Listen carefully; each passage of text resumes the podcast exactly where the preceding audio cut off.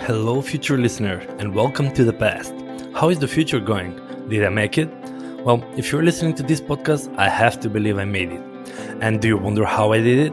Well, this podcast documents my journey, the ups and downs, and all the hard lessons learned.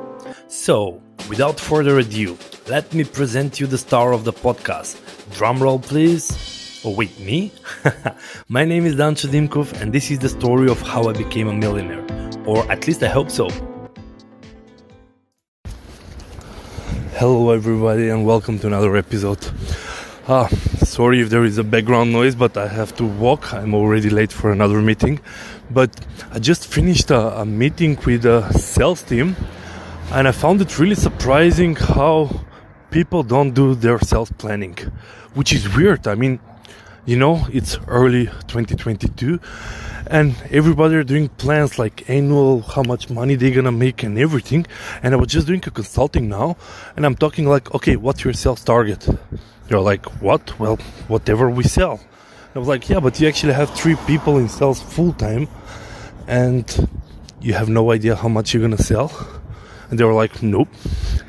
So for everybody out there, let me give you a short breakdown on what should happen and how. Step 1. How many clients do you want? How many clients do you need? Think about 6 months or 12 months. So do you want 1 client new per month? It's really depending on the nature of your business. Do you need 5 new clients every month? Do you need 10, 50? I mean, you choose your number because this is your business and of course depends on the nature. Then let me just stick to, okay, I want 10 new clients every month. What does that mean for your revenue stream? Is it a one-time revenue? Is it a monthly retainer? So depends on that, you can start making calculations.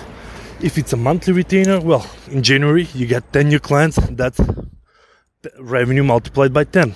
In February you have 10 new clients, which means that in February you'll have 20 clients, so 20 times the revenue. Next, if you think that some of the clients are leaving you every month, like you lose 2, you just deduct. So 10 plus 10 minus 2, it's 18 new clients every month. No, 18 months on a retainer. Let me catch my breath. Once you have that, then you're like, okay, now we have the sales target. We have something that we are striving to. We're not there yet.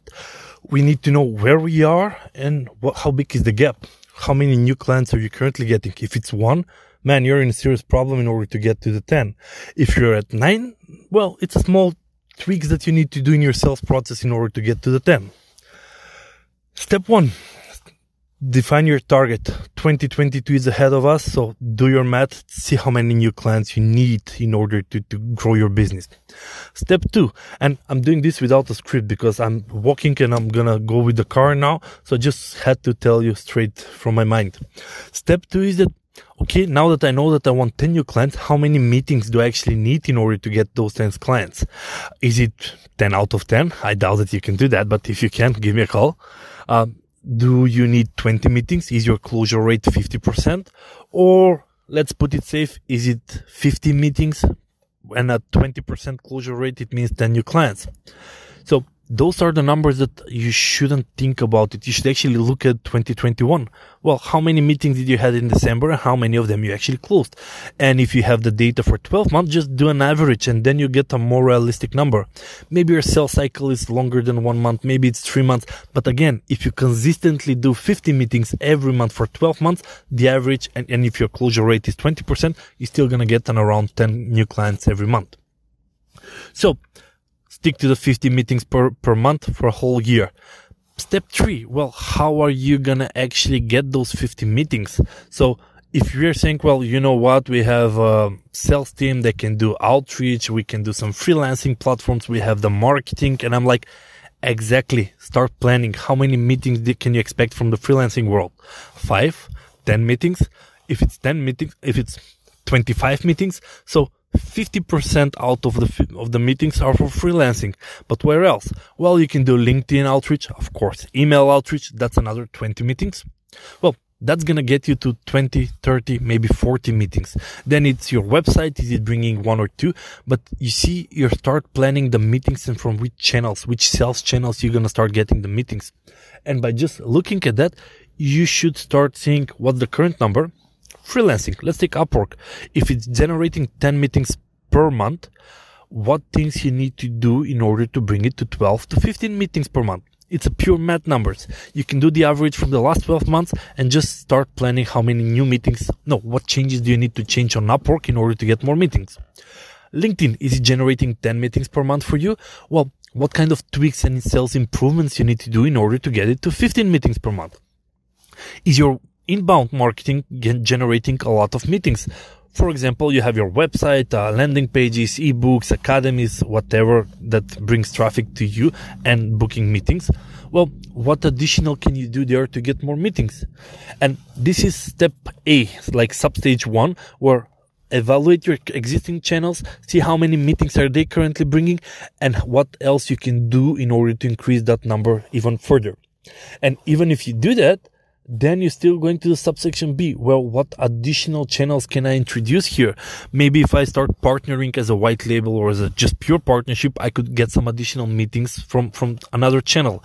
Maybe if I get myself into the webinars part, maybe I can get some more meetings from a completely new channel that you haven't up till now. 2022 is 12 months, so you have a lot of time ahead of you. And once you know this stuff, then you can focus on, okay, I know I want 10 clients. I know I need 50 meetings. These are the existing channels and how I'm going to improve them. These are the new channels that I'm going to introduce. And then we can look at the sales overhead. What sales improvement you need to introduce in order to overally get better results. And by overally, we always divide it. It's quantity versus quality. Let's talk about sales quantity, how your sales team can be more efficient, whether you can use some automations, whether you can introduce some templates, whether you can, add CRM and how they can get things more done with less time. So how they can save time and be more efficient. That's the quantity and how they can serve all those new meetings that you're going to create. On the other hand is the quality. Well, it's not just the numbers. What if instead of generating more meetings, you focus on the quality and actually improve your closure rate? So in my head is that from 50, if you get 10 new clients, what if you make a small tweak that from 40, you're going to get the same 10 new meetings? You see where I'm getting from 20 to 25% conversion rate. And by quality improvement, I'm thinking, well, what additional case studies you can create, testimonials, stuff that within the same meetings, sales will do better. What kind of trainings for your sales team you need to, in order for them to be better at sales? What things you need to do in order to improve the quality, better, more visual proposals, more tools that track the changes, start using the CRM automation in order not to forget to do the follow-ups, prepare a demo versus site where people can actually go there and actually see what's the value that they're going to get. And this is quality. How you can improve your sales process on quality and on quantity. I call it sales overhead because overally it improves your sales, not the channels, not the target audience, maybe a better microphone for 2022, maybe a better camera because, you know, a salesperson without a camera is going to have one closure rate. Give them a nice camera, full HD and a fantastic BSB background or your company background in this case, and the sales will dramatically improve because the prospect will perceive the salesperson as more trustworthy and more credible. So, we're at the beginning of 2022. Don't tell me that you haven't even considered about your sales target and not just daydreaming, well, I wish I did 1 million. No, how many new clients do you need to grow your business? Not to survive, to grow. How many meetings, from which channels, how to improve that, how to add existing channels, and talking about the overhead. Guys, I have to go in the car. I really thought you'll find this podcast useful because I just had a 1-hour consultation call and I've realized that people are forgetting this stuff and you need to put it on paper. That's all for me, guys. Have a great day. So, did you enjoy the podcast? Feel free to subscribe so you'll be notified whenever I post a new episode. Do you know a friend that could benefit from this podcast? Well, share it with them and with the rest of the world. I would really appreciate that. Have a great day and talk to you soon.